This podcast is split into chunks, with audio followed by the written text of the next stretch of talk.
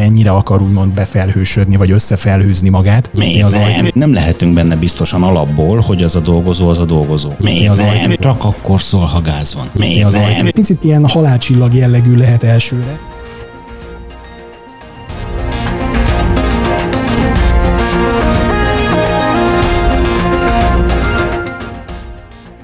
Ez itt az IT Business Protection IT biztonsági podcast sorozatának hatodik epizódja. Üdvözlöm a hallgatókat, Mester Sándor vagyok, Csinos Tamással, állandó társammal ebben a sorozatban, aki nem mellesleg a Klikó magyarországi country menedzsere, és Juhász Miklóssal epizódunk vendégével, aki a Valkür CTO-ja. Egyebek között arról beszélgetünk egy hír kapcsán, hogy vajon fel vagyunk-e készülve az automatizált hacker támadásokra, és arról is, hogy ha a felhőbe költözünk, a kiberbiztonságra mennyire kell ügyelnünk. És végül, de nem utolsó sorban beszélünk arról is, hogy az ügyfélnek, a felhasználónak szabad okosnak lennie. Miklós, köszönöm, hogy elfogadtad a meghívásunkat. Köszönöm szépen, hogy itt lehetek. Tamás, örülök, hogy itt vagy. Szervusz Sándor, szervusz Miklós. Sziasztok. Kezdjük a hírek hosszabban résszel. A hackerek egyre nagyobb mértékben használnak automatizált eszközöket. Ennyi a hír, tudok még később mondani adatokat, de az biztos, hogy a megfigyelések szerint és a felmérések szerint egyre nagyobb forgalom szám, származik abból, hogy a hackerek gépekkel támadják valószínűleg az ügyfelek gépeit. Mondjuk úgy, hogy túlságosan sok újdonságot nem hordoz ez a hír, hiszen aránylag régóta látható az a tendencia, hogy már maga a feltérképezés egyfajta automatizmussal történik. Ebben a részben sok újdonság nincsen. Talán a magának a tényleges akciónak, a behatolási kísérletnek, adott sebezhetőségeknek a kihasználási kísérlete az, amit picit talán sűrűbben automatizálnak ma már, mint, mint a korábbi években. Nyilván itt elsősorban az a kérdés, hogy a túloldalon aki ezt az egészet elszenvedi, mint, mint áldozat, hogyan tud erre reagálni. Az elsődleges feladat az mindig az, hogy biztosítsuk a láthatóságot, tehát egyáltalán tudjunk róla, hogy bennünket piszkálnak jelen pillanatban. Ha ez megvan, akkor onnantól kezdve ki lehet rá dolgozni egyfajta ellenlépés sorozatot, az már persze megint kérdés, hogy ezt mennyire tudjuk mi magunk automatizálni, hiszen ha az egyik oldalon megjelenik ez a képesség, akkor a másik oldalon is meg kell, hogy jelenjen. Most nem vagyok abban biztos, hogy a támadó oldal volt ebben a gyorsabb, ugyanis automatizált reakció képességgel rendelkező megoldások azért a védelmi oldalon is egész régóta léteznek már. Tamás, te sem voltál valami nagyon meglepődve ennek a hírnek a láttán. Annyi entitás van már neten, hogy az kézzelképtelenség. Tehát mindenképp automatizáltan derítenek föl. Ez mi is automatizáltan, vagy szeretnénk egyre jobban automatizáltan védekezni, tehát hogy itt kedvenc példánk ezzel kapcsolatosan, amikor a rossz indulatú AI találkozik a jó indulatú AI-val. Tehát ugye, ugye, ugye ezek a... Hát körülbelül erről van szó, igen. És, és egyébként tényleg, tehát hogy erről, erről vannak szó, és ugye erről van is szerintem ilyen novellák, meg ilyen utopisztikus történetek kezdenek most már így keringeni, hogy ez egyre jobban e felé megy a világ, hogy akkor így mm, az egyik fejleszti a konkrétan a, ugye a rossz indulatú eszközöket, a másik a jó indulatút, és hogy ezeket annyira próbáljuk automatizálni, és az automatizásnak az önfinomítását ugye különböző gépi tanulási algoritmusokkal az egyik is, meg a másik is, és akkor amikor már elég algoritmusunk van, akkor ezt hívjuk mesterséges intelligenciának, és akkor majd az különböző mesterséges intelligenciák azok a kibertérben megvívják elettünk a, a saját háborúikat. De hogy, hogyan fog alakulni az arány a támadásokban? Én azt feltételezem, hogy a támadások zömét egyre inkább a gépi jellegű automatizált támadások fogják kitenni, és fölötte lesz ez a fejvadász fantasztikusan célzott lövésű támadás. Azok lesznek ott fölötte, Ez nem tudom. Automata szkennelésről itt hoznék egy statisztikát, gyorsan beléptem, nekünk van egy Ugye ennek a podcastnek a neve is Protection, ami valamikor egy konferencia brand volt, idén nagy valószínűséggel megint egy konferencia brand brand lesz. Ennek van egy nagyon pici weboldala, amit az általunk forgalmazott mind, mindkettőnk által egyébként szeretett Imperva nevű cégnek a felhős DDoS rendszerével védünk. Ez az oldal nem frissül kettő éve, tehát nincs rajta aktív tartalom egyáltalán, ugye fönt van még az előző. Nem Két évvel senki, ezelőtt, igen. Csak ezt akarom igen, mondani, igen. senki nem használja pillanatnyilag. Ennek ellenére van rajta napi 2400 látogatás, a 2400 látogatásból 2350 valamilyen az Imperv által bedbotnak, tehát egy ilyen rossz robotnak. Rossz indulatú, rossz indulatú robot, így van? minősített látogatás van naponta. Egy olyan weboldal, ami nincs content egyáltalán. Egyszerűen dolgoznak a fiúk. Dolgoznak a srácok. Keményen. Igen, itt az, a hírben egyébként elhangzik, hogy ezek a bad botok ugye úgy teszik, mint hogyha például Google robotok lennének, vagy más ismertebb, Új, mondjuk a kereső, robot, a kereső robothoz hasonlóan viselkednek. Hogyan ismeri föl az egyszerű CISO, hogy itt baj van? Tehát itt értem, nagyon oda vagytok, és azt gondoljátok, hogy Magyarországon minden rendben van? Á, ettől azért egészen messze Tehát én azért hoztam már itt persze elméletileg meg baromira, de... De, de dühíts fel minket. Rögtön elkezdjük sorolni. De, de akkor tessék, mondjál valamit, hogy, hogy hol nincs rendben, semmi nincs rendben. Erről hosszú ideje beszélünk, különböző konferenciákon ez topik, hogy ugye a pandémiás szituáció mennyire uh, újra előtérbe hozta ugye a, a, az online bűnözést, tehát hogy ez, ez egy folyamatosan növekvő tendencia, ha tetszik, ha nem. Magyarországot ugyanúgy érinti, mint bármelyik országot, ha tetszik, ha nem. A nyelvi korlátjaink ledőltek pont azzal, hogy ugye olyan körök jelentek meg az online bűnözésben, akik momentán beszélnek magyarul. Tehát az, hogy egy phishing e-mail rosszul volt fordítva, és kinevettük, hogy ez milyen gyenge próbálkozás, ez most már marhára nem így van, most már tök jó fordítású, vagy teljesen eredeti magyar nyelven írt phishing e-mailek vannak. Ez ugyanígy igaz a, a, a robotizált forgalmakra, vagy robotizált támadásokra is, az automata támadásokra is. Tehát, hogy ne gondoljuk azt, hogy ne, nem indul Magyarországról Magyarországra ilyen támadás, csak azért, mert mondjuk olyan mm, exit tornódokon, vagy torexit nódokon látszik a forgalom, ami külföldön van. Ettől az még simán lehet magyarországi támadás, vagy Magyarországról indított támadás. Nem minden ber, ugye, múltkori adásunkra visszautalva, tehát nem minden az orosz medvétől jön azért, tehát hogy nagyon sok minden jön onnan, de azért nem minden jön onnan. Tehát, és ezt mikor ismerik föl a cégek, hogy a weboldaluknak a teljesítménye, a nem tudom, a különböző ilyen üzleti logika elleni támadások, ezek mennyire automatizáltak itthon. Egy mondok valamit, most ha a szerszámokat nézegetek az interneten, mert szükségem lenne egy-két dologra, és simán van olyan, hogy nem elérhető az oldal, holott nem gondolom, hogy hirtelen akkora látogatottság szabadulna rá egy kézi szerszám webáruházra, hogy az elérhetetlenné váljon. Mindent érint mindent ér, minden magyarországi üzletet, ahol csak a legkisebb digitális eszköz használat is van, legyen az akár PC, legyen akár fejlettebb webes kereskedelem, bármi, azt ezek a kérdések érintik, és marhára nem foglalkozunk vele. Tehát a Magyarul ezek nem vagyok. védettek nem. ez ellen, ezt mondjuk ki, nem. ugye? Így van, Egyáltalán. így van, így van. Itt igazából az fogja azt eldönteni, hogy mikor történik ez ügyben valamiféle lépés bármilyen szervezetnél, hogy az a az a támadási forma, vagy az a plusz terhelés, amit ezek, a, ezek az automatizált eszközök okoznak, ezek mikor okoznak valós, úgymond a kibertérből kilépő és a valós világban is realizálható kárt. Ez nyilván lehet olyan is, mint amit Tamás mondott, hogy hát lassabb a kiszolgálás, venni kell új vasakat, és akkor nyilván nem az optimalizálásra fogja költeni kvázi a pénzét az adott szervezet, illetve az erőforrásait nem ebbe fogja beleölni, hanem lehet, hogy elgondolkodik azon, hogy itt logikailag kellene valamit átszervezni. Tehát könnyen lehet, hogy eléri az a fajta kockázatarányos befektetés azt a határt, hogy megéri egy védelmi rendszerbe beruházni egy adott szervezetnél. Ez nem biztos, hogy pont az említett szerszámboltnál lesz elsősorban tetten érhető, csak úgy, mint általában mindig, hogy itt is a pénzintézeteknél várjuk azt, és egyébként már látjuk is azt, hogy tesznek ez ügyben, és lépnek is ez ügyben. Vagy megvárjuk, amíg Gabi ír egy kis ajánlást? Ezért Isten adja, és tartsa meg jó erőben nagyon sokáig. Igen, írjanak, írjanak ezzel kapcsolatos ajánlást.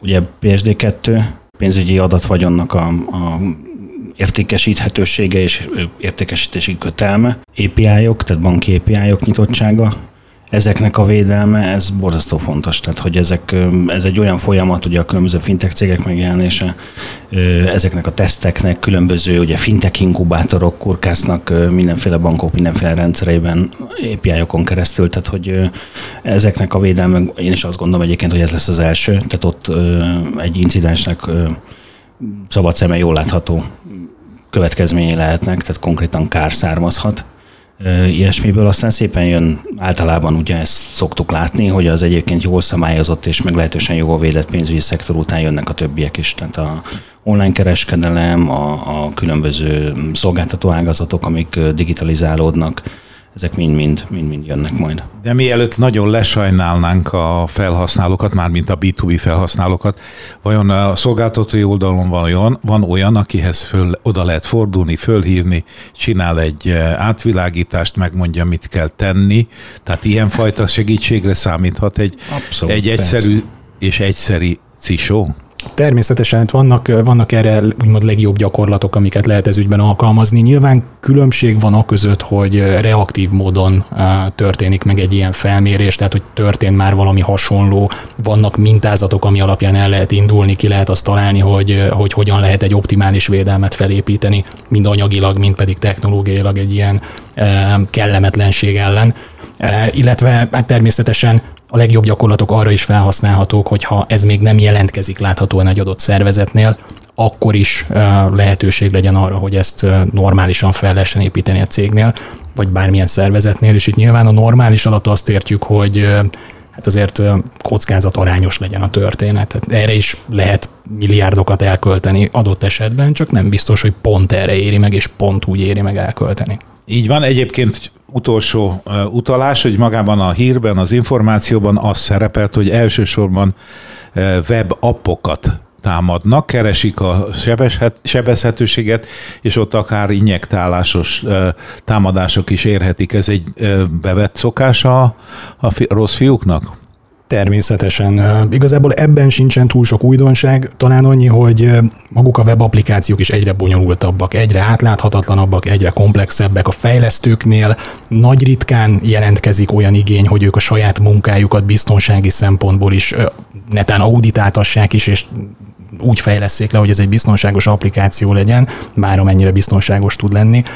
Természetesen ezt is lehet úgymond körbe bástyázni, tehát körbe lehet bástyázni ezeket a, a web applikációkat, web application firewall-okkal, akár lokálisan letelepítve, akár felhős szolgáltatásként ezek rendelkezésre állnak. Mindig azt kell felmérni, hogy mekkora a kockázata annak, hogy valakit ilyen módon kompromitálnak.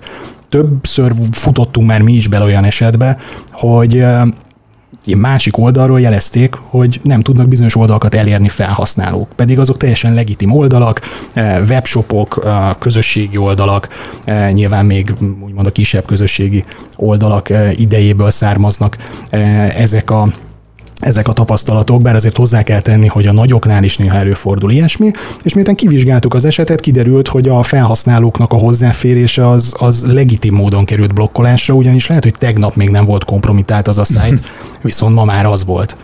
Tehát lényegében uh, malware terjesztésre kezdték felhasználni azt, a, azt az adott szájtot, azt az adott webapplikációt, amivel egy nappal azelőtt az ég egy a világon semmi probléma nem volt. Tehát maga a cég, akit úgymond megtámadtak, ő nem szenvedett semmiféle kárt, nem vittek el tőlük adatot, nem mentek be a belső rendszereikbe. Egyszerűen annyi történt, hogy, hogy egy valahol hoztolt kint levő weboldalt kompromitáltak, és onnan terjesztették a melvereket. Hát akkor annyi zárásként az első hírhez, hogy nincs új a nap alatt, és egyébként pedig a helyzet ugyanolyan változatlanul rossz Magyarországon. Talán azért nem ugyanolyan változatlanul, változik. Változóan rossz. De nem jó, igen. Egy eszmefuttatást, hogyha ide megengedtek, mert itt valahol itt az előbb elhangzott, hogy a tudatosság, meg a, meg a nem tudatosság, meg a logika, meg a nem logika. Ugye a KKV-k, itt most hegyezzük ki egy kicsit erre, ne pedig a jól szabályozott pénzügyi szektorra a történetet. Régóta az a felismerésünk, hogy az az óriási különbség a számítástechnikához való hozzáállás, a cégek számítástechnikához hozzáállása kapcsán, hogy addig, amíg kell egy új szállítógép, az egy fizikai szükséglet, mert odaültetünk elé egy dolgozót.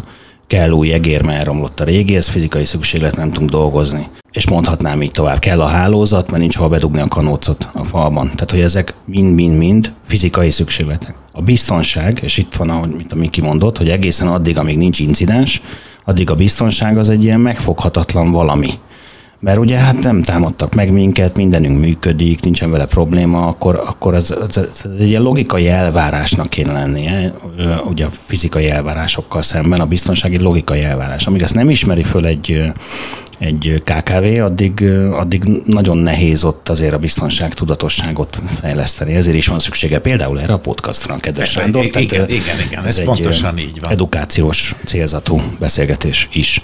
Picit, picit a biztosításhoz kellene hasonlítani ezt a dolgot. Addig jó, amíg nem kell használni költünk rá, de ha leég a ház, azt azért mondjuk nem feltétlen szeretjük, de akkor ott van a biztosító. Így van. Hát eh, Romániában leégett a ház, a következő hír Romániából való, és eddig az összes hírünk természetesen nyugatról származott, mert ott angolul megközelíthető hírek vannak. Itt ez egy eh, közvetítő weboldalon találtam, az immobiliare.ro, megpróbáltam kimondani, egy nagyon nagy incidensen van túl, hatalmas adat eltulajdonítás történt, és pontosan egy ilyen ingatlan portálnál azt hiszem, hogy 200 ezer ügyfélnek a személyes adatait, és végignéztem a jelentést is, ami mögötte van, az, az ID kártyáknak a képeit jépekben ott voltak, a képpel, az összes informa- személyes információval, erre csak azt tudjuk mondani, rémgáz. Külső szemlélőként mi, mi történhetett itt, és mi a tanulság? Miki, te vagy a vendég, úgyhogy most te, neked kell szólóznod.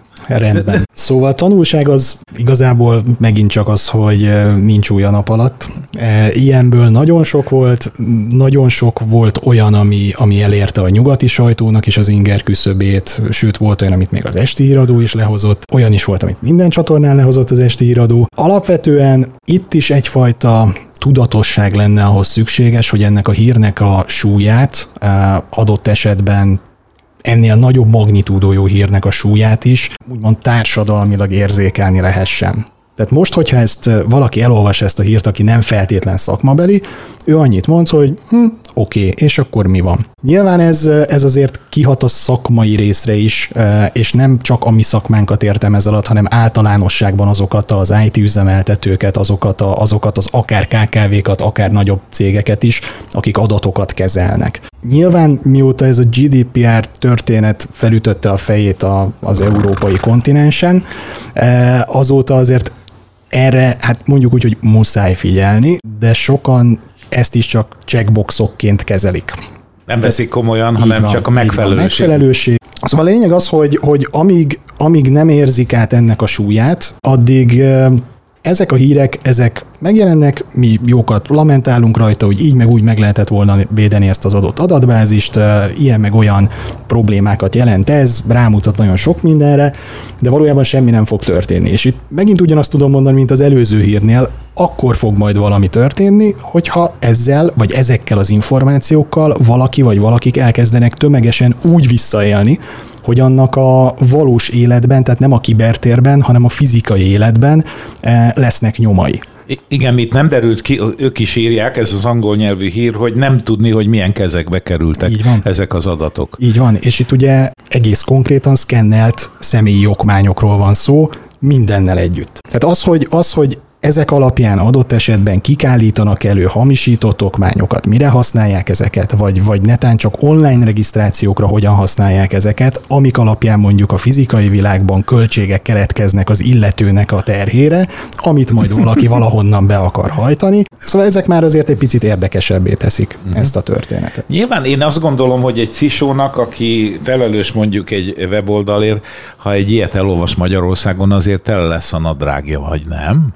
Hát ha van hasonló weboldala, akkor igen. Tehát azért nyilván nem tudom, nyilván célszerű lenne itt megnézni, hogy akkor milyen alapon gyűjtöttek elektronikusan egyébként személyi okmány másolatokat. Hát ezt szerettem Tehát volna, ez... igen. Tehát egy, egy, egy weboldalnál személy nagyon hát, necces. Simán lehet, miért? Tehát, hogy tőlem is kérték már e-mailbe a Hát főleg, főleg mióta beindult. Személyigazolványomat szkennelve. Igen, meg főleg mióta beindult hogy ez a mostani világ, amit már lassan egy éve élünk. Így az utóbbi időben ez teljesen elfogadottá vált, hogy, hogy ahelyett, hogy személyesen bemegyünk aláírni dolgokat, és odaadjuk a személyigazolványunkat, a lakcímkártyánkat, vagy akár a, a jogosítványunkat, ezeket elég, hogyha online beküldjük. Most az, hogy online beküldés után, mivel több helyen erre webes feltöltési lehetőséget is biztosítanak, hogy ez onnan hol kerül, onnantól kezdve én semmi más nem csináltam, megbíztam abban a szolgáltatóban, akinek én ezt beküldtem. és igen, onnantól kezdve hát az ottani felelősnek legyen az cisó, vagy legyen az nem cisó, hiszen azért a sok helyen nincsen cisó. Még cisó sincs, így ugye van, ez a lényeg. Így van, sőt, még DPO sincsen sok helyen. Ja, az van, mert az törvényelőírás, mindenhol van DPO. Ha, ha nincs kijelölt DPO, ne, ne, ne. a szervezetnek, a szervezetnek a, az ügyvezetője funkcionáló DPO nincsen igen, a legtöbb helyen. És kiegészítem, bocsánat. Ugye, ugye, ugye, már is pontosabb pontos. egy picit a dolog. Már is pontosabb egy picit a dolog. Um, szóval igen, onnantól kezdve az adott felelősnek főhet a feje az ügyben, hogy ez most hát hova is kerül, és hogy ezt kiviszi majd el onnan. De ez, ha jól értem, ebben a szegmensben egy nagy adatlopásnak számít. Hát 200 ezer rekord azért nem kicsi, az, az nyugat-európai mértékkel sem kicsi, és azért Románia egy 19 milliós ország. Sok szempontból egyébként egy csomó helyen fejlettebb IT-biztonsági piacuk van, inkább így mondom, mint, mint nekünk, méretükből fakadólag is. Több partner, több gyártó van jelen, több gyártónak van helyi képviselete, stb. stb. Tehát mondjuk azt, hogy egy picit, picit hát nem tudom, hogy jobb, de mondjuk azt, hogy legalább olyan szinten van, mint mi itt biztonsági szempontból, tehát hogy nem, nem feltétlen kellett volna ennek megtörténnie. Tehát hogyha ez egy, tényleg azt gondoljuk, én nem ismerem a román online ingatlanos piacot, de ha feltételezzük, hogy ez egy prominens képviselője. Hát a legnagyobb ingatlan a, a, ja, oldal. Bocsánat, ezt nem, nem, igen, nem, nem mondtam, de nyilván, igen. Akkor, akkor ott kéne, hogy legyen valami valami adatbiztonsági felelős, akinek mondjuk ezt az így illet volna végig gondolnia, hogyha online gyűjtünk ilyen adatokat, akkor annak nem feltétlen kéne kikerülnie. Ezt azért elég egyszerű elkerülni. Tehát, hogy az, hogy utána föltörik, de azt ne, nagyon nehéz elkerülni, hogy a websájtot föltörjék. Azt nagyon nehéz. Tehát, hogy ott tényleg jön a mindenki is, jönnek a macik, meg jönnek a nem tudom, koreaiak, és föltörik, egy pillanat föltörnek, bármit föltörnek. Igen. De, a, a back office rendszer. Arról viszont mi tehetünk, hogy ott mit fognak találni ha föltörték. Ez így itt, itt ez, én ezt látom inkább problémásnak. Illetve itt azért a technikai részletek, ha jól emlékszem, nem voltak egyértelműek, hogy hogyan is és mi történt. Igen, nem tudták uh, megállapítani, igen, megkutatták, de nem volt rá válasz. Az sem feltétlen kizárható, hogy valaki egy kis mellékes keresetként uh, úgymond belülről vitte el ezeket a cuccokat és adta ki. Nekem van egy kérdésem. Itthonról miért nem tudunk ilyenekről? Én sem. Mert minden rendben van. De most már pont az általad emlegetett GDPR miatt be kell jelenteni, gondolom itt is az történhetett, nem? DPO-nak is kell mindenhol lennie funkcionális DPO-nak is kellene mindenhol lenni. Szóval, az, szóval hogy ez egy költői kérdés. A, al- alapvetően igen, igazából itt szintén nem emlékszem arra, hogy, hogy benne volt-e a hírben, hogy az, tehát honnan derült ki, hogy megtörtént ez az incidens. Tehát feltételezem, hogy, hogy valahol beleszaladtak ebbe az adatbázisba, dark webben vagy akárhol, akik ezzel foglalkoznak és, és gyűjtögetik ezeket az infókat. Nem hiszem, hogy, hogy, hogy, hogy a cég ezt észrevette. Bár tévedjek, én azért azt gondolom, hogy ha valakinek olyan rálátása van a saját rendszereire, hogy egy ilyen adatszivárgást önerőből észrevesz, akkor egy ekkora adatszivárgás már kisebb eséllyel történik meg. Igen, annyit, annyi van benne, hogy ahogy megtudták, hogy ez történt, azonnal kijavították, és meg és a nagyon fontos nekik a biztonság. Igen, és úgy, igen, és egyébként, igen. igen ezt most Bocsánat, hekk és lángos, ezt tőletek loptam. Hát ennyi a hírek hosszabban rész, és akkor áttérünk a fókusz témára, ahol Miklós vállalta, hogy hozza a témát, én meg a az akadémiai székfoglalójának megágyazásához hoztam egy érdekes információt, egy Accenture nevezetű, azaz egy nagyon neves tanácsadó cég, időről időre megvizsgálja a felhősödésnek a történetét, hogy a, hogyan felhősödnek az üzletek, a vállalkozások, és engem nyilván most az érdekelt, hogy hogyan viszonyulnak a felhősödő vállalkozások az IT securityhez. És volt egy fantasztikus kis táblázat, ahol három részre osztották a felhősödő vállalkozásokat. Nyilván itt egy nagyobb felmérésről van szó, és nyilván angol száz világban történt. A low adaptersek, akik, akik ugye kevésbé eh, mártották magukat bele a felhőkben, a közepes felhősök és a nagyon felhősök. És érdekes módon a három legfejfájósabb történet, mindig megkérdezik, és mi az, ami megakadályozza, vagy nehezíti azt, hogy tovább fejlődjenek, illetve hogy a felhőből kihozzák a legtöbbet. Mind a háromnál az első háromban benne van a security, mint egy concern, ahogy az angol mondja. A kevésbé adaptálóknál a második helyen, a közép és a nagyon adaptálók között pedig az első helyen szerepel, az a gondolat, hogy oké, okay, oké, okay, de mi van a security-vel. Úgyhogy ezek, ezek után parancsolj, tiéd a szó. Ez a felhős átmenet az, hogy cégek, szervezetek a felhőbe költöznek, ez azért a hála a jó égnek pár éve velünk van, mint irány. Mindenki nyugodtan, békésen tervezgette ezt a dolgot, és bár sokan kötik a COVID megjelenéséhez a felhősödést, azért azt látni kell, hogy ez csak felgyorsította a folyamatokat. Illetve a, amellett, hogy felgyorsította, e, egy picit néha a célokat is átalakította, tehát itt, hogyha ezt a hármas tagolást vesszük, hogy ki mennyire akar úgymond befelhősödni, vagy összefelhőzni magát, e, akkor, akkor, akkor alapvetően azok is, akik egy fokozatos átmenetet terveztek, hogy először egy picit, mondjuk csak a levelezés, csak O365, aztán utána szépen egy kicsit mondjuk így a SharePointot is kirakjuk, meg aztán utána még egy kicsit az Azure-be is átköltözünk, vagy az AWS-be, vagy éppen máshova. Tehát akik ezt a fokozatosságot akarták tartani, azok is hirtelen ráléptek a gázpedára, és, és hát több esetben falnak rohantak ugyan, illetve rájöttek arra, hogy azért ez nem fog egyik pillanatról a másikra menni. És igen, az ügyfélkörben is ezt látjuk mi is, hogy itt azért a hirtelen mozgásoknak sokszor vannak hátulütői. Leginkább azért, mert olyan részterületek nem kerülnek felderítésre, amik egyébként a hétköznapi munkáját a felhasználónak nagyon is jellemzik, viszont abból a szempontból, ahonnan a felhős átmenetet, illetve a felhős átalakulást tervezik informatikusok vagy erre specializált tanácsadó szakemberek, nem feltétlen látszik ennek minden aspektusa. Ugye a COVID begyorsította ezt a történetet, viszont behozott egy olyan aspektust is, ami megfordítja ezt a felhős dolgot egy picit. Ugyanis a legtöbb helyen, ahol ez csak lehet, a felhasználók azok otthonról dolgoznak, home office-ból. Gyakorlatilag a felhőből dolgoznak, és azok a cégek is, akik eddig nem tervezték, hogy saját magukat a felhőbe költöztetik, most lényegében a felhasználóikat költöztették ki a felhőbe, akiknek a központi rendszereket kell kintről a felhőből elérni. Ez mind a két irányból felvett természetesen elég komoly biztonsági kérdéseket, viszont mi úgy látjuk, hogy ahol jó koncepcióval kezelik ezt, tehát van egy alapvető elképzelésük arról, hogy minek hogy kellene kinézni, ott még hogyha nem is hirtelen és nem is egy nagy ugrással, de azért lépésről lépésre ez megvalósítható és működőképesnek tűnik. Az elkerülhetetlen egyébként, hogy nem csak biztonsági szempontból természetesen, hanem, hanem minden szempontból ez, ez komplet céges kultúráknak hozza a megváltozását magával.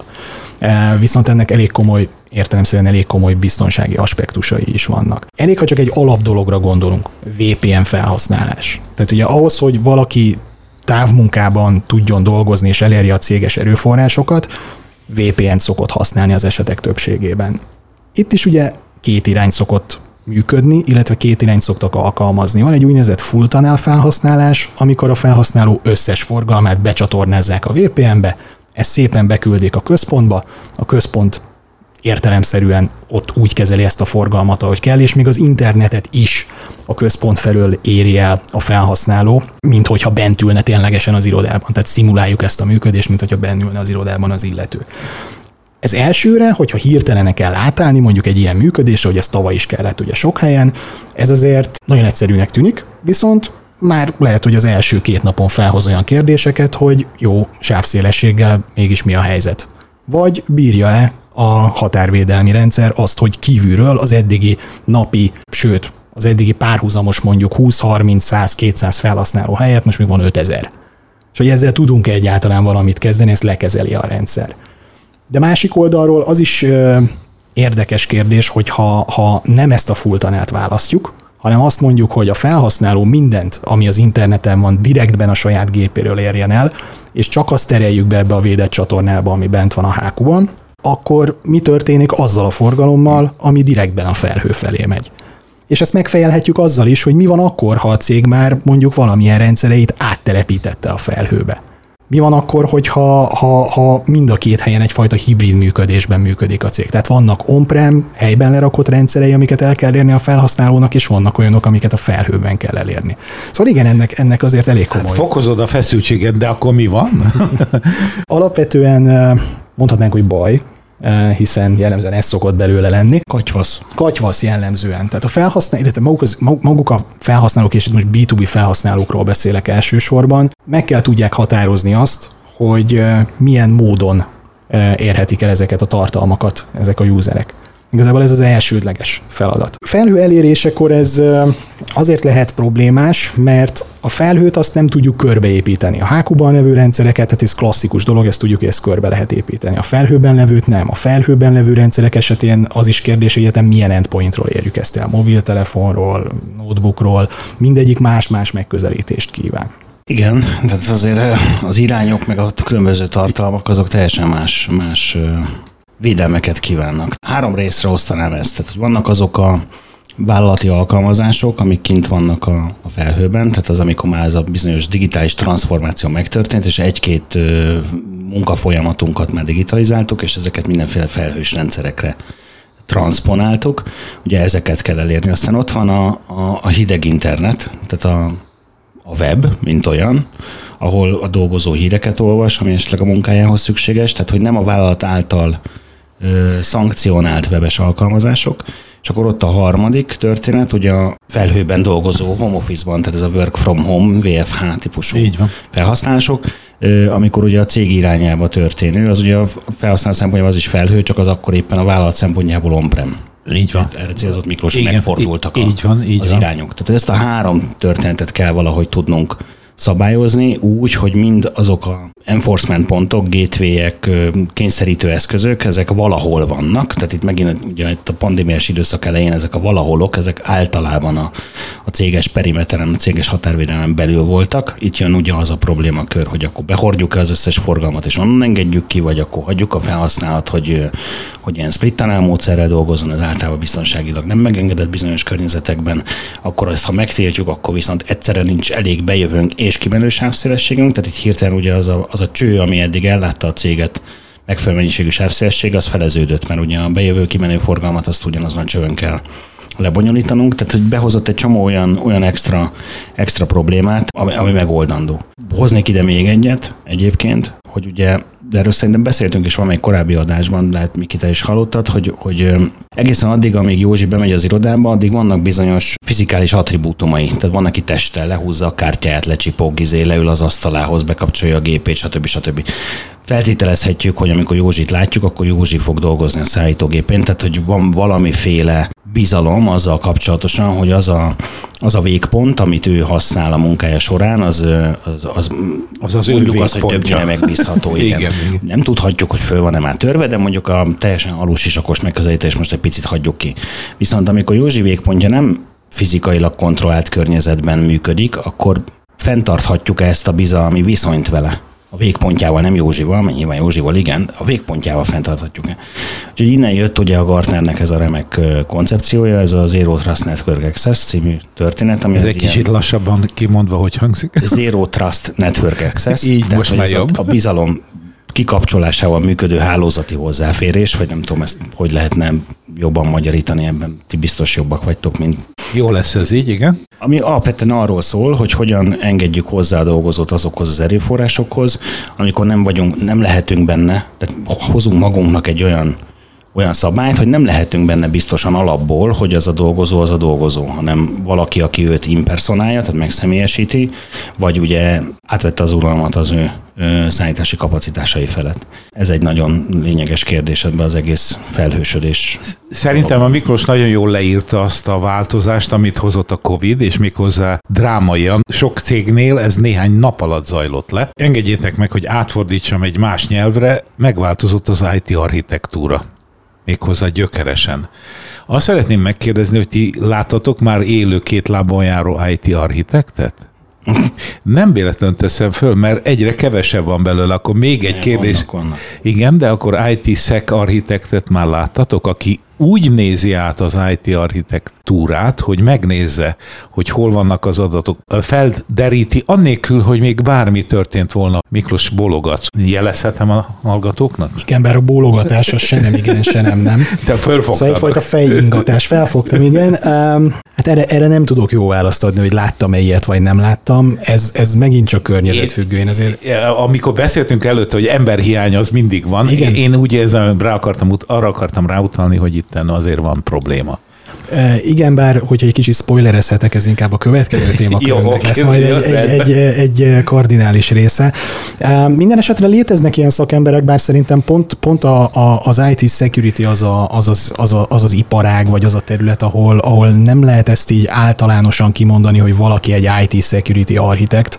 Itt azért több részterület van, ami, ami, ami összekapcsolódik. Most nyilván az, hogy, hogy például egy adatvagyont felmérni, ugye korábbi adásban volt erről szó részletesen, én ebbe nem szívesen mennék bele, mert megint ki kell majd nyitni az ajtót a patakvér miatt. Szóval, szóval nyilván ezt tehát vannak olyanok, akik erre képesek, hogy ezt felmérjék már, hogyha a szervezetben kapnak erre megfelelő mennyiségű segítséget és, és partner ebben az adott szervezet, hogy ez Akkor ez segítek neked architekt gondolkodást, tehát legalább az legyen, hogy átlátom a rendszert, törekszem arra, hogy átlássam.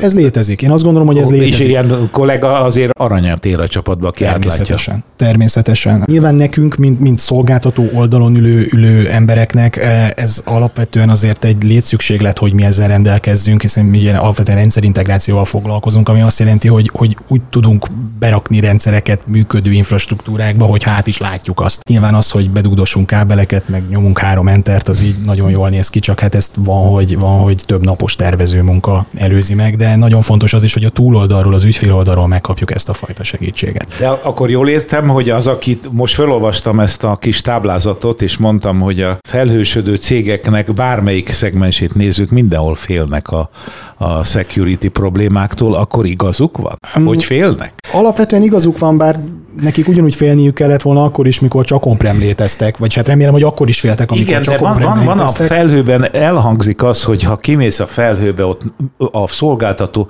sokkal jobban fogja megvédeni a dolgaidat, mint te bármikor. De várjál, de így, így van eladva, nem, nem, most én felhő salesmanként mesélem, hogy így szokott történni, ragd ide az adataidat, nálunk minden IT security eszköz fantasztikusan működik, úgy van meg, és igen, ne, itt, több, több kategória van, tehát ugye nem lenné jó felhőszélzmen mostani tudásod alapján.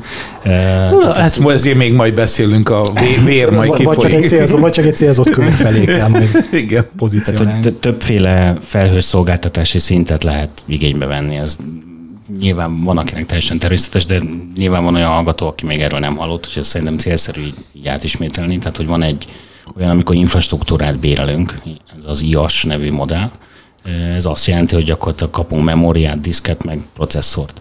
És ezzel mi azt csinálunk, amit akarunk. Mi tesszük rá az operációs rendszert, az operációs rendszerre mi tesszük rá az alkalmazást, a hálózaton mi futtatjuk az összes forgalmat. Mármint saját felelősségre így, így Igen. Ilyenkor ők ugye azért felelnek, tehát a felhőszolgáltató szélze azért fogja oda a nyakát, hogy az infrastruktúra ez működni fog.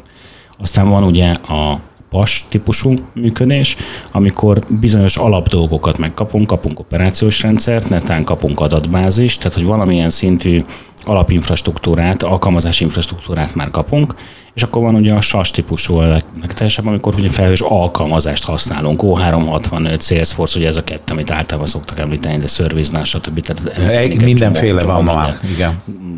Google Cloud, stb. stb. Ezeket mind-mind említhetnénk. Mindenhol máshol húzódik ennek a felelősségvállalásnak a, a szintje.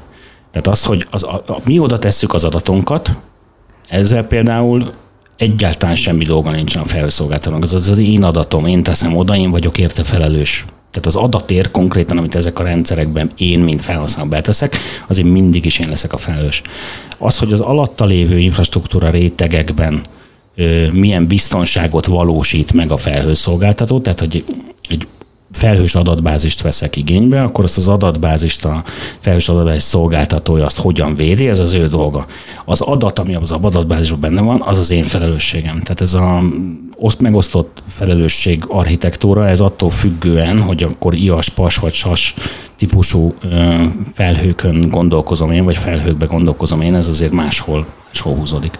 És ugye erre gondoltam én is, hogy ezt lehetőség szerint szedjük ketté, hogy az ügyfél hozzáállás az micsoda. Igen. És vannak olyan ügyfelek, akiknek tényleg egyfajta ilyen compliance pipa kell, csak hogy igen, ők ezt a kitételt teljesítik és megfelelnek bizonyos biztonsági kritériumoknak, majd utána ezt nyilván a szolgáltatási szerződésben úgy, ahogy van, áttolják a felhő szolgáltatóra, hogyha ezt meg tudják tenni. És ebben az esetben nyilván ők el akarják hinni azt, hogy biztonságban van az ő mindenük, amit kiraktak a felhőbe, és hát ennek megfelelően el is fogják azt hinni, hiszen a papíron ott van, mindenki aláírta a papírt, ez a felelősség ez lényegében amennyire lehet, át van tolva a szolgáltatóra.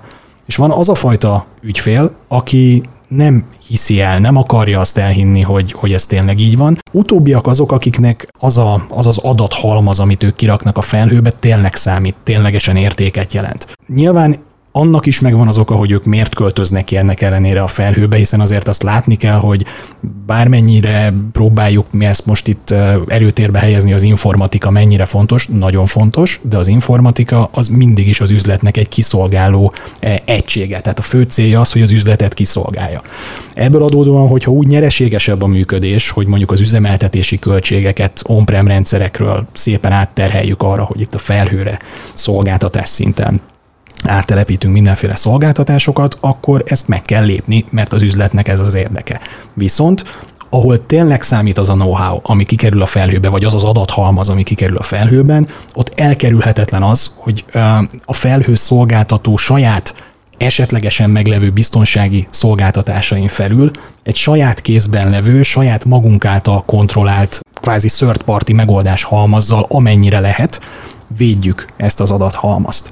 Ugye ez azért nehéz, mert a legtöbb esetben maga az adat útvonal, maguk azok a csatornák, azok a kommunikációs csatornák sincsenek feltétlen kontroll alatt, ahol a felhőben mozognak ezek az információk. Tehát, hogyha én mondjuk feltelepítek egy adat, adatbázis szervert valamelyik felhőszolgáltatóhoz, akkor nekem nem feltétlen lesz arról fogalmam, hogy most ez ténylegesen milyen irányba megy, miken megy keresztül, milyen gateway halad át. Persze, én tudok saját gateway-t feltelepíteni a felhőbe, és meg tudom azt csinálni, hogy az én lokál HQ gateway a felhőben levő gateway egy gyönyörű szép site-to-site VPN-nel össze legyen kötve, és az is olyan, mintha valamiféle ilyen branch lenne valahol, e, vagy mondjuk egy gépterem lenne e, régi szép időkben, amikor ezek még fizikailag tudtuk, hogy hol vannak, és tudtuk, hogy léteznek, mint ahogy a felhasználó is ugye a felhőbe költözés előtt. Viszont onnantól kezdve nem látjuk. Tehát azt tudjuk megtenni, hogy adott esetben hát amennyire lehet a felhasználók hozzáférését figyeljük. Tehát egy picit paradigmaváltás ez abból a szempontból, hogy az adatok figyelése helyett előtérbe kerül a felhasználók figyelése, a felhasználók középpontba helyezése, és itt egy picit visszakanyarodtunk ahhoz, amit Tamás mondott az előbb, hogy, hogy valamilyen módon meg kell bizonyosodnunk arról, hogy az a felhasználó, aki a gép előtt ül, az tényleg ő. És itt nem feltétlen csak arról van szó, hogy valaki e, úgymond rossz indulattal megszemélyesíti őt, hanem volt egy olyan eset is, ez ilyen iskola példája volt ennek a, ennek a megszemélyesítés dolognak, és ráadásul ez még bőven, bőven, bőven a Covid előtt volt, volt egy fejlesztő cég, akik azért elég fontos helyre fejleszgettek dolgokat, ez egyébként egy amerikai történet, ez nem Magyarországon történt, és az egyik fejlesztő úgy gondolta, hogy hát ő igazából magától is nagyon okos, és hát neki nem kéne nagyon sokat dolgozni ennél a cégnél ahhoz, hogy ő jól keressen, meg hát ő rengeteg munkát el is tudna végezni, egyszerűen annyi a feladata, hogy keressen távol-keleti vendégmunkásokat így az interneten, akiket megbízott részfeladatok elvégzésével. Nyilván, hogy egyszerűbb legyen a történet, ő a saját gépéhez hozzáférést is adott adott esetben ahhoz, hogy ezt meg tudja tenni, úgyhogy a kedves vendégfejlesztők azok hát az ő nevében gyakorlatilag háromszoros munkatempóban eh, fejleszgették a dolgokat. Nyilván ez még azért a különböző viselkedés felismerő rendszereknek a hajnalán volt, viszont a, a hát kedves fejlesztő legnagyobb pehére ez a hajnal már azzal járt, hogy náluk ezeket a rendszereket már tesztelgették, és pont egy ilyenbe bukott bele, hogy feltűnt, hogy hát hajnal kettőkor vajon miért történik mondjuk fordítás az adott, az adott szerveren, és hogy két perc alatt ezer sorkód, azt a... Igen, igen, igen, tehát a, a, az emberfeletti hatékonyságnak hamar, hamar kiderült a hátulütője. Na mindegy, szóval igazából ez is arra utal, hogy a felhasználónak a, a, a személyiségéről, a céljairól, esetleges anomáliába hajló viselkedéséről egyre fontosabb lesz meggyőződni ahhoz, hogy tudjuk, hogy ténylegesen kifér hozzá ezek az adatok, ezekhez az adatokhoz, és hogyan. Azt mondtad ezzel, hogyha ezt összefoglalhatom, hogy a felhősödés nem jelenti azt, hogy kevesebb gond lesz az IT-szekkel, hanem másféle módon kell figyelni és vigyázni a biztonságra. Az egyes kategóriába tartozó ügyfeleknél, akik kitolják a felelősséget, neki kevesebb gondjuk lesz vele, az biztos. Mert őket valószínűleg ez nem fogja innentől kezdve érdekelni. A kettes kategóriába tartozóknál több feladatot fog ez vélhetően jelenteni. És akkor még nagyon nagy kérdés, hogy elhiszik-e azt, amit a Tamás is mondott, hogy a, én rossz szélszes lennék a felhővilágban, ezt azért még megbeszéljük, de, de ez nagyon lényeges. Igen, hiszen pont erről fogunk beszélni a hozott anyagból rovatban, ahol szintén Miklós vállalta magára azt a feladatot, hogy vita indítót mesélne el nekünk arról a témáról, hogy vajon a, a vásárlónak, a vevőnek mi a felelősség, az ügyfélnek mi a felelőssége, vajon szabad-e neki mindent elhinni, amit a szállítója mond. Vagy ha nem hiszi el, akkor mit kell tennie. Utána néztem, képzeljétek el ennek a témának a weben, és egy óriás irodalma van egyébként, hogy hogyan kell okos vevőnek lenni, és a szállítók maguk is, egyszer már beszéltünk erről a Tamással, hogy ő is inkább, hogy mondjam, képzett vevőknek ad el szívesen, mert ott akkor van egy, egy konverzáció, és ott van egy olyan, hogy akkor tényleg azt kapja a vevő, amit szeretne, és nem egyik oldal sem fog csalódni. Parancsolj Miklós! Szóba került már, hogy az IT-biztonság az alapvetően egy remek téma. Pont a minap hallottam ezt az okfejtést, tehát a beszerzés jellemzően, amikor egy nagyobb projektre írja alá az engedélyt, hogy akkor mehet, akkor azért így meg szokták kapni a, a kérdést az informatikán vagy a biztonsági osztályon ülő kollégák, hogy nagyon jó ez az egész IT security történet, rengeteget költünk rá, de miért? Hiszen nincsen incidens, nincsenek problémák. Ez természetesen fordítva is így lenne, tehát hogyha lennének problémák, akkor is megkérdeznék, hogy hogy lehetnek problémák, mikor, mikor már vagonnyi pénzt tolunk bele ebbe az egészbe. Eh, szóval ilyen szempontból ez egy nagyon jó iparág, és elképesztően szórakoztató dolgokat lehet építeni, lárpullári jelleggel is, mivel rá tudjuk azt fogni bármikor, hogy hát ezek, ezek kellenek, hiszen hogyha nem lennének itt, akkor itt vinnék az egész céget mindenestől, még a téglákat is elvinnék úgy, hogy nem vesszük észre. Nyilván ezt az egészet eh, tetézi az, hogy szakemberhiány van, eh, ezzel természetesen tele van gyakorlatilag a sajtó is, hogy, hogy képzett szakembereket, informatikai szakembereket nehéz találni. Ez, ez azt jelenti, hogy az ügyfél sem talál. Az ügyfél sem talál, így van. Tehát pont erre akartam kitérni, hogy természetesen ez nem csak a mi oldalunkra igaz, mint szolgáltatói oldalra, ahol, ahol specializált szakembereket keresünk. Egyébként teszem hozzá, hogy, hogy azokon a területeken, amiken mi dolgozunk, jellemzően nincsen kész szakember, vagy ha van, akkor ő nagyon jól érzi magát ott, ahol éppen dolgozik, hiszen meg van becsülve, meg van fizetve. Legalábbis remélem, hogy ez nálunk is így van. Viszont emiatt nekünk kell kiképezni mindenkit, akit úgymond hosszú távon is érdemben foglalkoztatni szeretnénk, és ügyfél, ügyfélügyekre szeretnénk ráengedni. Az ügyfeleknél ugyanez jelentkezik már üzemeltetői szinten is. Azért azt látni kell, hogy, hogy a rendszerek komplexitása, amikkel nekik dolgozniuk kell, és amiket nekünk meg kell valósítanunk adott esetben, közös munkával kell úgymond életre kelteni, és aztán életben tartani. Ezeknek a rendszereknek a komplexitás ez elképesztően sokat fejlődött az elmúlt években. Tehát amikor mondjuk egy, nem tudom, 10 évvel ezelőtt, vagy 15 évvel ezelőtt egy spam szűrőt beállított az ember, és összecsapta a tenyerét, hogy ez aztán jó mulatság férfi munka volt. Hát ahhoz képest ma mondjuk egy Network Detection and Response rendszernek a telepítése, ami honeypotokkal szórja tele az ügyfél hálózatát, és úgy próbálja kicsalogatni a feltételezetten már bent levő támadót az egyébként is komplex hálózati infrastruktúrából, hát ez már tervezési szinten is meg tudja izasztani az embert. Szóval ez, egy, ez, ez megint egy olyan terület, ami, ami, ami alapvetően drágítja az informatikai biztonsági projekteket, azzal együtt is, hogy hát nyilván kockázatarányosan erre muszáj költeni. És hát rengeteg adat keletkezik eh, ezekben a rendszerekben, nem csak a biztonsági rendszerekben, de egyáltalán az üzemeltetendő rendszerekben, abban az infrastruktúrában, amiben, amiben, amiben a felhasználók, eh, az ügyfelek kvázi élik minden napjaikat. Nyilván ezek mind extra terhet raknak ügyfél oldalon is az informatikai csapatokra, informatikai vezetőkre, és nagyon szeretnek olyan egyszerű mondásokat hallani tehetséges felhőszélszesektől is például, meg nem csak felhőszélszesektől, igen, figyelj, Na, hogy, hogy, hogy hát itt van ez a dobozos alkalmazás, vagy itt van ez a csoda jó szolgáltatás, ezt te megveszed, föltelepíted, bekötöd a rendszereidet, és onnantól kezdve hátradőlsz, és élvezed a biztonságot. És akkor neked itt mindened meg. Csak akkor szól, ha gáz van. Igen, ja, nem kell ez... figyelni, nem kell rá figyelni. Ez csak akkor szól, ha gáz van. És ja, mivel nem szól, nincs gáz. A legjobb. Legjobb. Teljesen automatán, hogy tudja, mi a false pozitív, false negatív, tehát mi az igazi riasztás, false pozitívról nem is szól, mert annyira okos, hogy magától rájön, hogy az false pozitív. És vannak ügyfelek, akik ezt El is hiszik. Bekajálják, igen, mert hatan üzemeltetnek egy 1800 fős cég, komplet IT és informatikai biztonsági infrastruktúráját. Mert tele vannak gonddal, és alig várják az enyhülést. Hogy hogyan lehetne ezt egyszerűsíteni, automatizálni, ugye arról szerintem volt már szó valamelyik korábbi adásban, hogy ez az Alert Fatigue című történet, tehát hogy folyamatosan jönnek a riasztások, és egy idő után már a, nem tudom, a kozmikus riasztás is el fog kiváltani pulzus számemelkedést az üzemeltető személyzetből. Tehát, hogy ez is, és akkor egy ilyen mondás, hogy figyelj, nekem van egy olyan cuccom, ami csak akkor szól gázban. Sőt, még, ábrédel, még, még, még ábrédelni sem minden kell. Automatik, minden. minden automatikus. Tehát igazából ezt feltelepíted most. Megnézi, csámcsogja, rágja, korrelálja, és köpi, és csak akkor szól gázon. Uh-huh. Ja. Na igen. Jellemzően ennek az a vége, hogy az első év után, mert jobb esetben erre egy évre fizet elő, vagy fizet be az ügyfél, hát feltűnik, hogy ez nem biztos, hogy mégis így működik, és hát akkor nyilván ez nekünk úgymond jó hír ebből a szempontból, mert akkor lehet menni, és hosszabb távra működő megoldást lehet ajánlani az ügyfélnek, illetve az ügyféljelöltnek.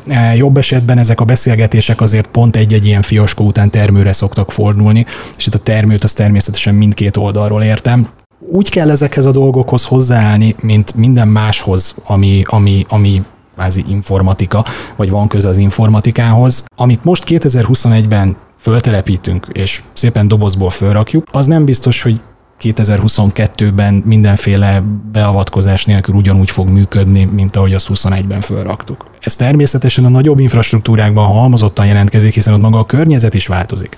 Tehát ezért azt, azt elhinni, hogy mondjuk egy, egy, egy logelemző rendszert, egy biztonsági logelemző rendszert az ember fölrak, és akkor onnantól kezdve az aztán nekünk mindig mutatja, hogy ha baj van.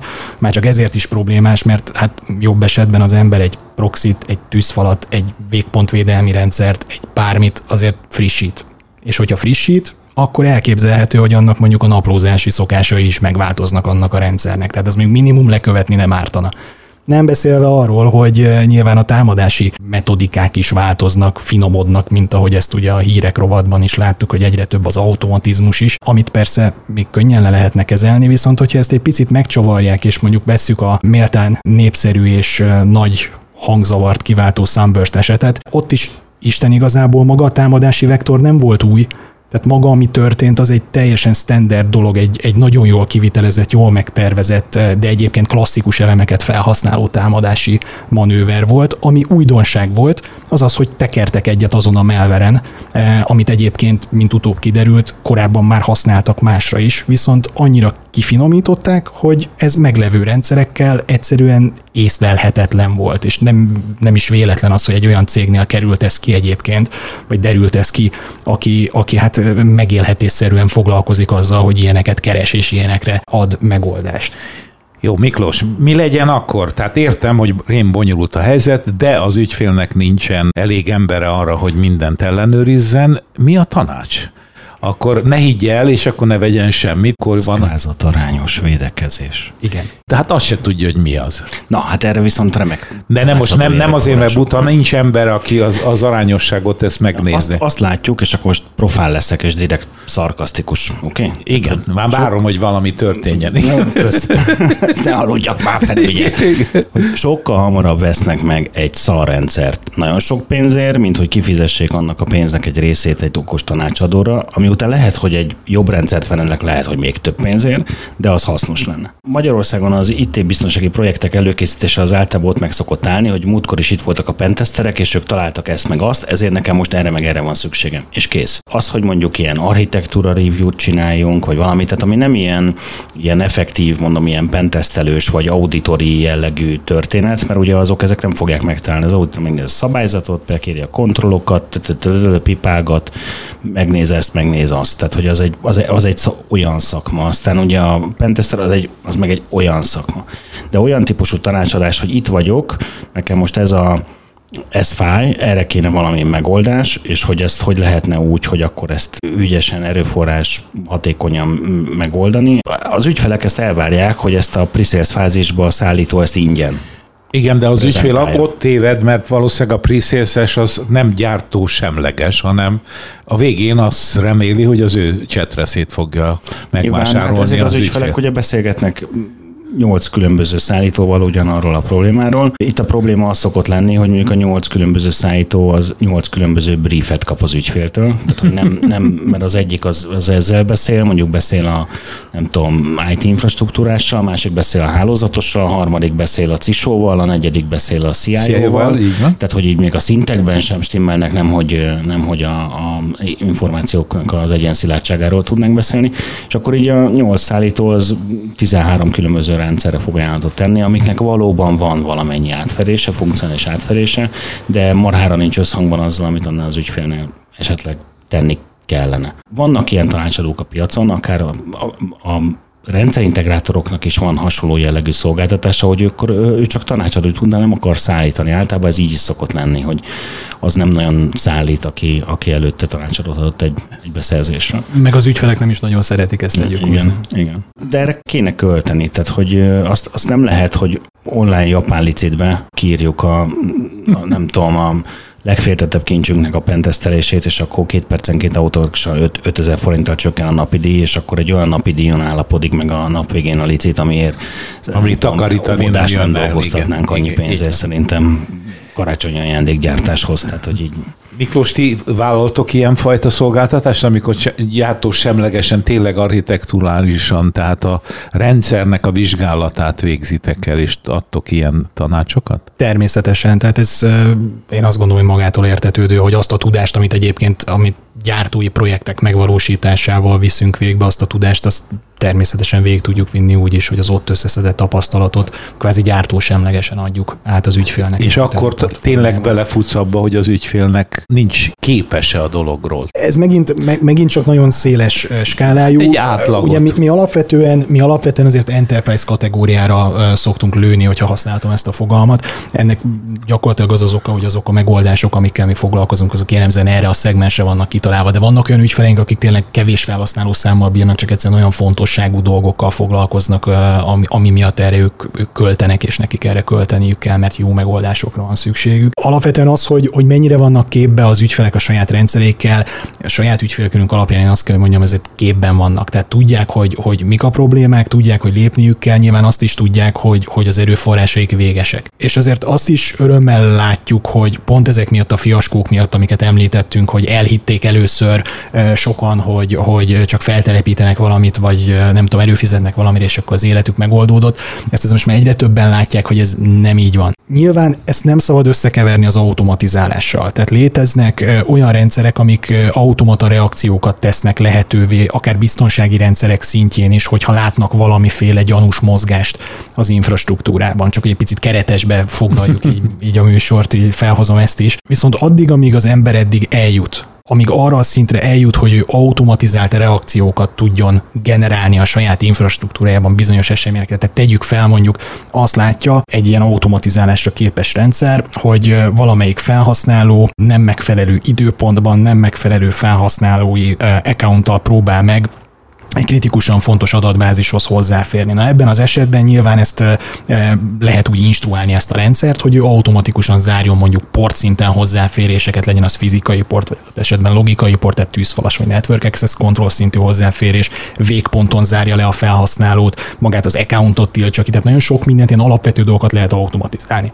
Viszont ahhoz, hogy automatizáljunk, ahhoz tudnunk kell mit automatizálni. Én ezt előadásokon is úgy szoktam jellemezni ezt az egész IT biztonság biztonság dolgot, hogy képzeljünk el egy, egy sütit, képzeljünk el egy tortát. Egyrészt van egy tálca, amire az egészet pakolni kell. Aztán utána arra piskóta, szépen rá a krém, a végén a hab, cserkó, és akkor rá a csoki reszelék. Tehát igazából a rendszerek is ilyenek. Ahhoz hogy, ahhoz, hogy legyen miről beszélni, kell egy alapvetően összerakott, alapvetően jól összerakott alapinfrastruktúra. Ez még nem is biztonság. Tehát ez hálózat, szerverek, végpontok, ilyesmi. Ez a tálca. Erre jön rá a piskóta, ami már ugye maga a sütinek a része, tehát ez már maga az IT security rész.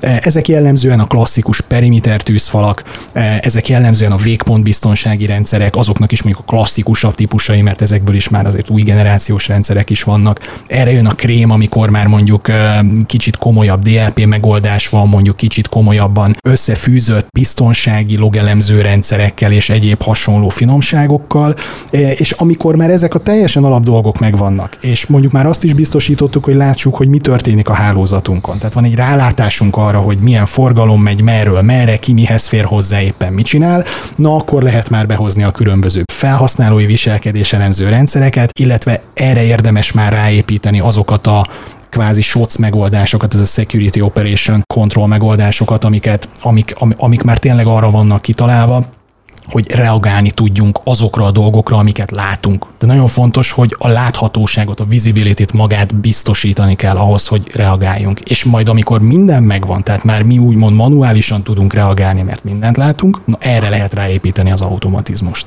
Szóval ez egy picit ilyen, ilyen halálcsillag jellegű lehet elsőre, de logikailag máshogy ezt nem lehet megoldani. A Miklós nagyot ment, akkor zárszóként most neked is kéne valamit előadnod, így halálcsillag árnyékában. De a vizibilitás az egy olyan topik egyébként. Ez nagyon a, finom a, volt, a szón igen. hetek óta gondolkozunk, hogy hogy lehetne rendesen magyarítani ezt. Láthatóság. Láthatóság. Látható. Igen, de bizonyos, bizonyos mondatszerkezetekben ez a szó ez nem áll meg. Úgyhogy erre a rálátás kedves, kedves újságíró kollégáktól várnánk valami jó mm-hmm. magyar kifejezést. Rádobott nyilván nekem. Nyilván, hát ti vagytok a de hát nem szívén, ez láthatóság. szakértők. Ez baromi egyszerű szerintem. De nem jó, mert nem, nem lehet minden, mindegy, és nem lehet mindenhol használni azt, hogy láthatóság. Igen. Szóval ez egy borzasztó fontos téma, erről nem tudom, évek óta beszélünk, hogy hálózati szinten látnunk kéne, hogy mi történik abban a hálózatban. Tehát nem nyilván tudunk tűzfalazni, tök jó. Nyitunk, csukunk, zárunk, nem? Szűrünk, ezt azt csinálunk, tehát ez tök jó. De hogy egyébként, ha már szűrtünk és csuktunk és nyitottunk, akkor mi történik, azt meg azt, azt kéne látni. Ugyanez végponti részen, hogy nyilván látjuk, bejelentkezett a végpont, tök jó. Tudjuk, Józsi bejött az irodába, bekapcsolt, mit csinál? Ugye? Mit, mit fog csinálni? Mit csinál gépén? Látjuk egy mit csinál gépén, látjuk egy Józsi többi eszközét, csatlakozik a telefonja a Wi-Fi-hez, behozta a lányának a tabletjét, mert majd napközben megfrissíti a céges Wi-Fi-n, és a többi, és a többi. Csomó, csomó, csomó kérdés van. Ugye behoznék ide még egy történetet, mert most csak itt az informatikai rendszerekről beszéltünk. Egyrészt ennek a pandémiának reméljük vége lesz, ezt most itt az optimista énemet próbálom egy kicsit mutatni. Automatizálni épületet is szoktunk, ugye? Tehát, hogy csak így a magunk életében a liftek, a hűtés-szellőzés, tűzjelzőrendszer, beléptető rendszerek, stb. Tehát ez is most már hálózathoz kapcsolódik. Csomó IoT szenzor fog bekerülni. Nem, nem kevés olyan beruházásról hallunk, ahol automatán szeretnék figyelni, hogy hány ember ül egy meeting roomban, és annak megfelelően a légcserét beállítani az adott szobában hőmérsékletet hálózati hozzáférést kontrollálni, tehát hogyha egy szobában hatan ülnek, akkor ne legyen nyitva tíz hálózati port például abban a, abban a helységben, és a többi, és a többi. Ezek még mind szenzor, szenzorral, ipar 4.0, ugye megint csak, tehát az ipari rendszerek, és akkor itt hoznám be azt, hogy az informatikához közeledik ez az úgynevezett operational technology, tehát az OT, ott is a vizibilitás. Ott is megint az van, hogy tudjuk, hogy vannak marha megbízható 25 éve működő PLC-ink, de hogy azok mit csinálnak a networkünkbe, azt nem biztos, hogy tudjuk, mert az egy 25 éves cucc, és akkor mondhatjuk rá, hogy hát ez mindig is jól működött, ez után is jól fog működni, csak a rossz fiúk nem így gondolják, amikor most Floridában volt ez a mérgezéses történet. Ez nagyon kemény. Vízműveknél igen. valaki itt vagy ott egy TeamViewer-t egy gépen, valaki azt észrevette, és elkezdte föltekerni a klóradagolást. Így, így van. Ugye ez azért vicces, mert ez most bejárta a sajtót, de a 2014-es ukrán eset, amikor nagy valószínűséggel ugye valamelyik medve, Ugye orosz állami hacker csapat megpróbálta fél Ukrajnát megmérgezni teljesen hasonló rendszerekkel, és az az első ilyen nagy emberéletet igazándiból veszélyeztető OT jellegű incidens. Ugye ott is látni kellett volna, hogy mi történik a, a hálózatban. Tehát a vizibilitás az ebben a szempontból egy borzasztó, borzasztó fontos kérdés, és marha sok helyen még, még nem tartunk ott, hogy ez meg lenne. Nem? Marha sok helyen tartunk ott, hogy van valamilyen végpontvédelem, van valamilyen hálózatvédelem, ami már nem védi azt a hálózatot, amiben ugye az otthonról dolgozó emberek vannak, és hogy mi történik ezeken a kommunikációs csatornákon, ezt nem igazándiból monitorozzuk. A tortától eljutottunk a klórig. Ez is egy nagy utazás volt. Miklós, köszönöm a beszélgetést. Köszönöm szépen én is. Tamás, neked is köszönöm. Köszönöm, Köszönöm Miklós, hogy itt voltál. Köszönöm szépen, szívesen jövök finom a kávé. A hallgatóknak pedig köszönöm a figyelmet.